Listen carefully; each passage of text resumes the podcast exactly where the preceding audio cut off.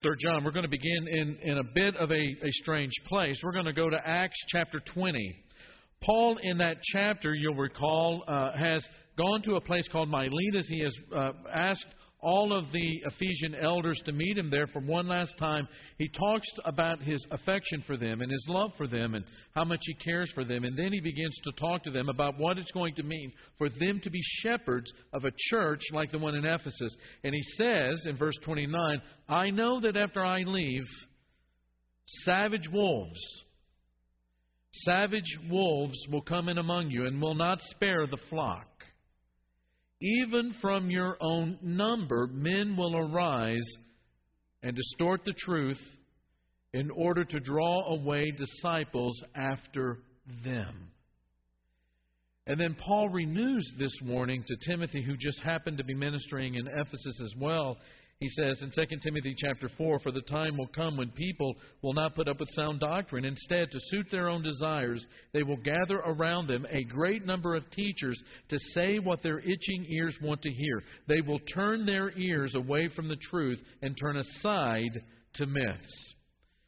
And you'll remember that this idea of genealogies and myths and this, this endless talking that Paul talked about in the first chapter of uh, 1 Timothy is continuing on in this second letter that he writes to Timothy in Ephesus. Now, towards the end of the first century, John has to deal with what he refers to as, as a, a, a, a horrible, terrible situation in that church where he writes, Do not believe every spirit but test the spirits to see whether they are from God, because many false prophets have gone out into the world. This is how you can recognize the Spirit of God. Every spirit that acknowledges that Jesus Christ has come in the flesh is from God, but every spirit that does not acknowledge Jesus is not from God. This is the spirit of the, say it, Antichrist which you have heard is coming and even now is already in the world. The Antichrist, uh, in the most simplest definition that we can, we can give, is the person that denies that uh, Jesus came in the flesh or the Messiah came in the flesh, denies the incarnation. Now, what Paul has written about and what John is writing about is that there are these, these individuals, uh, Paul will refer to them as savage wolves not just wolves in sheep's clothing, but savage wolves, those that are intent on tearing up people's lives. The savage wolves, they are false teachers, they are false prophets. In 2 John verse 7, he refers to them as deceivers and the Antichrist here in 1 John chapter 4. These were not making life in the Ephesian church very easy. And apparently what had happened is that after a period of time trying to teach and to teach and to teach this false doctrine, and not having a whole lot of uh, uh, uh, success, they split away from the church. Probably because of the very reason that they had not had a lot of success trying to convert members to their way of thinking.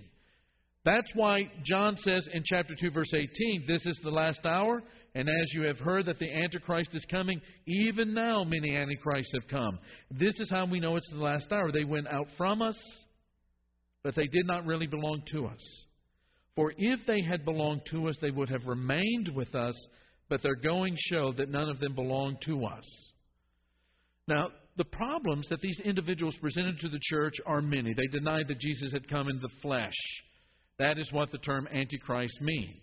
And, and, and one of the issues that, that uh, the church was having with the idea that Jesus did not come in the flesh, that he was only a spirit. There is some some writing, even though it's kind of debated these days, about this form of Gnostic, Gnosticism. The, the form of it was called Doceticism, that it was a, a special kind of wisdom for the, the initiated that understood that you know the material world was bad, the spiritual world was was was what was really count really counted for anything in the kingdom, and so they they were denying that God Himself could actually be in the flesh. The problem with that was if Jesus did not die in the flesh, then how could he save me in my flesh? My sin is not just in my mind or in my thought processes or in my words that are out there and sometimes very abstract, but very in very tangible physical ways, in very literal ways of behavior and ethic. My sin is in the body. And if Jesus did not die on the cross in his body, then how can my, my, my sin in the body be redeemed? Not only that, they you look at chapter 1, what you see is kind of this idea that here are some people that have become uh, in a sense, arrogant and prideful in their thinking about their level of spirituality that they have attained because of this great Gnostic or this great uh, special enlightened wisdom that they have, that they were not dominated by sin in their life. Now, this church had overcome that. They had overcome that. He's going to write in chapter 4 and verse 4 You are from God and have overcome them, because the one who is in you is greater than the one who is in the world. But problems persisted. It seems that John is still needing to encourage and to assure this little church that their relationship with God is, in fact, solid and intact. You know, you can come through uh, uh, uh, some kind of a struggle in a relationship. You can come through some kind of a, of a, of a theology debate and, and come out on the other side of it in the right place, but not unscathed. And it seems that this, this little church in Ephesus is still struggling with what their relationship with God does entail. And so he writes in 1 John chapter 5 verse 13 the, the entire intent of the letter, which is I write these things to you who believe in the name of the Son of God so that you may what? Know. So that you may know that you have eternal life the experience again of this struggle and this strife of, of this, this split off of these of these false teachers has left this little church feeling inferior and spiritually threatened. In fact, at some point they begin to wonder if they still have the Spirit, and that's why John writes to them in chapter 2 and verse 27 that the anointing you received from him remains in you. He is trying to bolster the confidence of this church and to help clarify some of their thinking and to understand that their relationship with God the Father is intact. Now, four things, and this is, is going to be kind of a quick run through of what the book is about, but here are the teachings from the shepherd John to his church. Number one, they need to return to joy. Return to joy. Here's a church that has, has gone through the wringer. They're, they're struggling. They are, they are not healthy. They're not dead, but they are not healthy. They're struggling. And so, one of the things that John is going to counsel them to do is to, to sense the joy, once again, to return to joy. He says in 1 John chapter 1 and verse 4, we write this to make our joy what? Complete. This joy that John speaks of is not merely garden variety, vanilla flavored joy, but it's complete joy. Now, where does that come from? Drop back one verse to verse 3. We proclaim to you what we have seen and heard so that you may have fellowship with us, and our fellowship is with the Father. The fellowship is with the Father and with His Son. Every once in a while, in in in, in reading, and, and, and I do a, a, a, really a massive amount of reading during during the week. I, I get to the point where I read slowly enough that the impact of a verse hits me like it has never hit me before. And I'm, I'm really astounded by the implications of this verse that we have fellowship with the Father. He calls it koinonia, which is a word that we know very, very well in our fellowship. Koinonia is fellowship. It's, it's, it's used all over the place. In fact, John uses it a couple of times in this verse. To have koinonia in the original language is to share something. Paul will talk about people being in koinonia with him in the gospel, that they are partners with him. It's something that ties them together. It's a, it's a special kind of a life. It's to share into something, it's to, to have something in common. And John is saying that believers have fellowship with God. Now, to step back from that for just a moment, one of the really easy ways for human beings to get into trouble is to only think one dimensionally about things. A husband who only thinks one dimensionally about his wife. She's somebody that takes care of the kids. She's somebody that maybe only, uh, he only sees her as somebody that takes care of the house. Or the wife who only sees her husband one dimensionally. He's only a paycheck. That will put a marriage in, in dire straits. The same thing is true with salvation. To be saved does not merely mean to be delivered from the penalty of sin, but to be delivered into a relationship with God. It is a basic part of the Christian life to sense God's love. It's, it's a basic part, it's foundational of the Christian life to sense the presence of God and to know Him as Father. Paul is going to say that God's Spirit testifies to our spirit that He is a, a, a Father that we refer to as Abba, that that Spirit testifies to our sonship. That means we are His children. That's not just, that's not just a metaphor. There is very much the experience of God the Father and we as His sons and daughters that is just foundational to the life of a Christian. That's one of the reasons why in John chapter 15, one of the last teachings that, John, that Jesus gives to His disciples before going to the cross, He says, As the Father has loved me, so I have loved you. Now, in the context of that, Jesus has not given them some kind of an abstract treatise on what it means to, to, uh, to, to know that, that He, the Christ, has loved them. In the context of that teaching, they've just come out of the Lord's Supper where He has said to them, you know, this is my body and this is my blood, and this has been given to establish a new covenant with you. And right before that, what has He done? Knowing that he is going back to the Father. Having come to the Father, he's going back to the Father, and all power being given to him. He loved those that had been given to him, but now he shows them the full extent of his love by doing what? Washing their feet. And believe it or not, you have, I think if you reconstruct the scene around that triclinium, that, that C shaped table that they were eating at, Jesus in the, the place of the, the, the head of the household or the one that's conducting the, the supper. You have the disciple who loved him who leans into his, his bosom or into his breast uh, at one point in John chapter 13, which means that he's on the right side. Guess who it is that I think is on the left side? It's Judas. He says, The one that will betray me is the one that I dip this bread in and, and, and share with, and he hands it next to him to Judas. And what happens there in showing the extent of his love and loving them to the very end, what is it that, that Jesus does? He washes their feet. He does one of the most servile, uh, menial, disgusting tasks that could be imagined in the first century.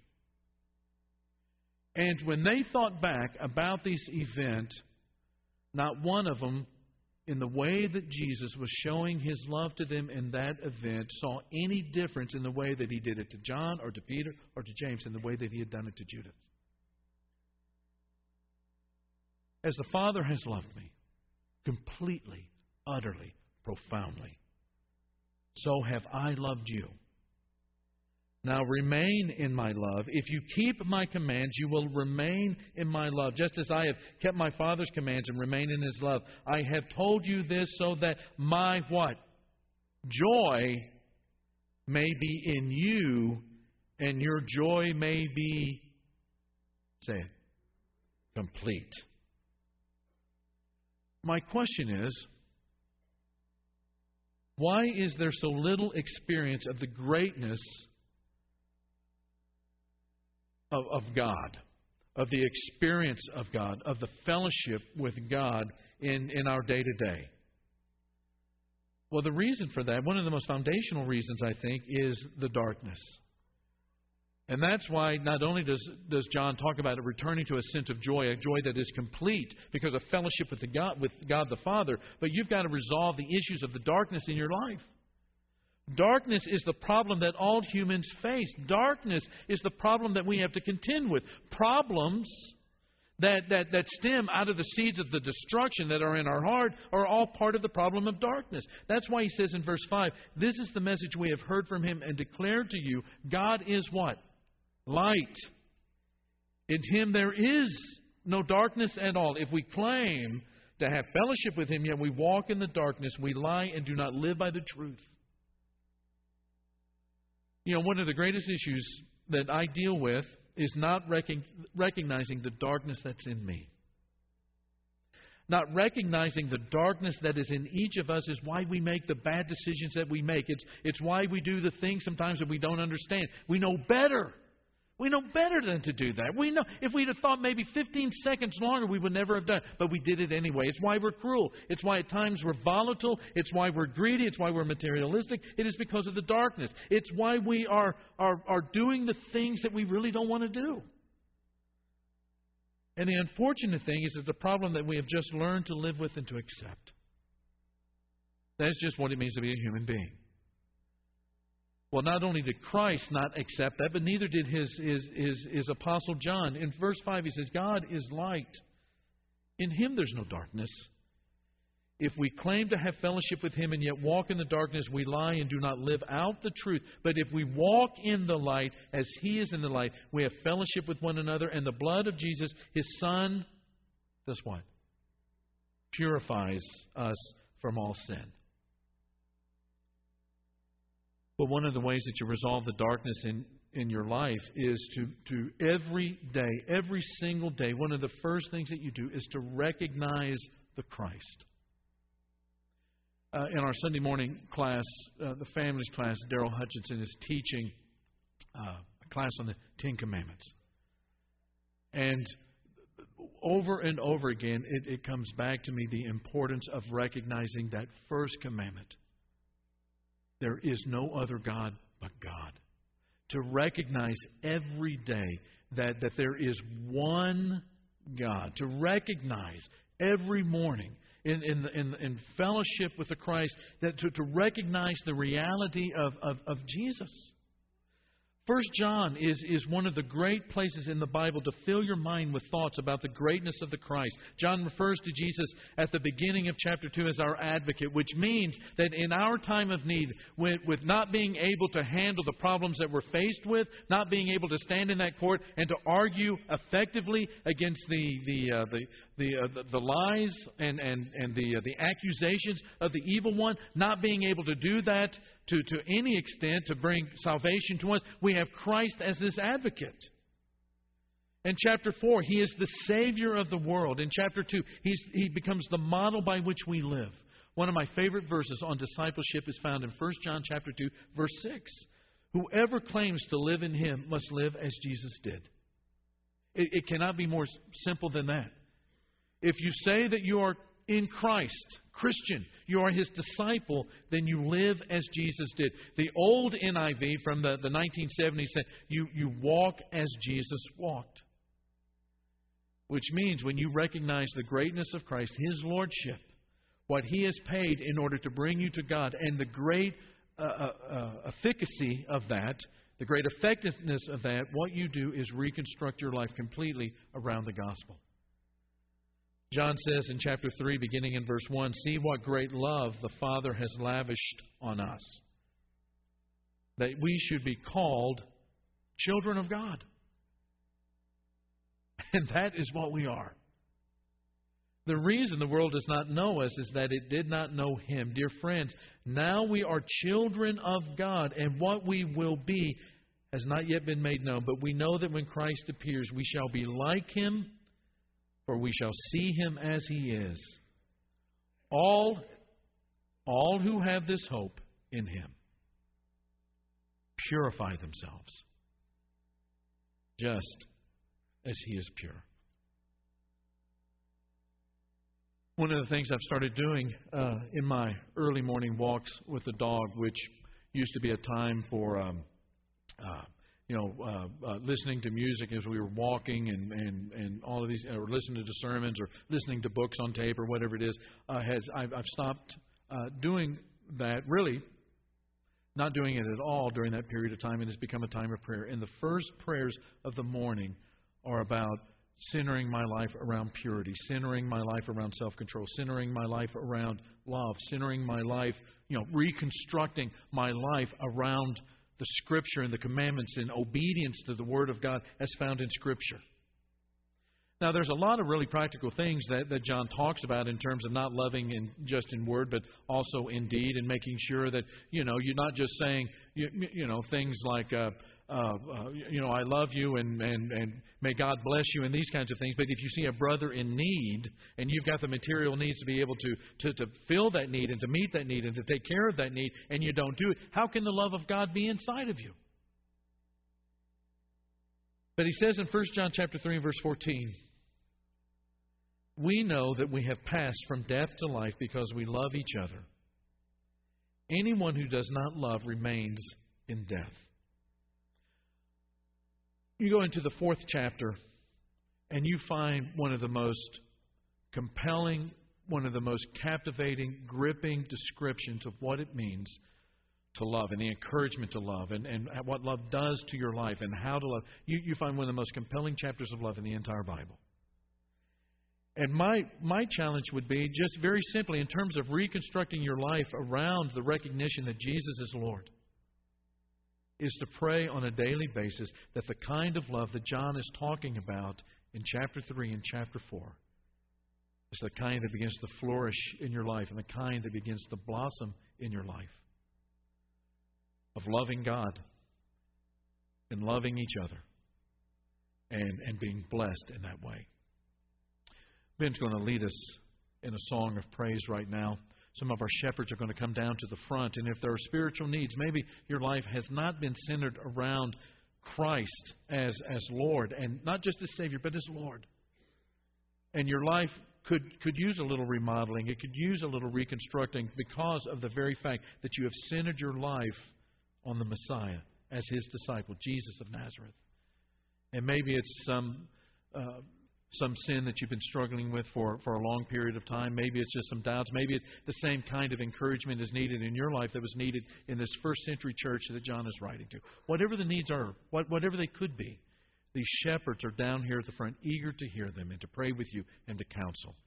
We're going to ask that you come down and talk to them during the singing of this song if you have those kinds of needs. And for the rest of us, we're going to stand and praise God for the greatness of His blessing to us. Let's stand and praise God together. God forgave my sin in Jesus' name. I've been born again.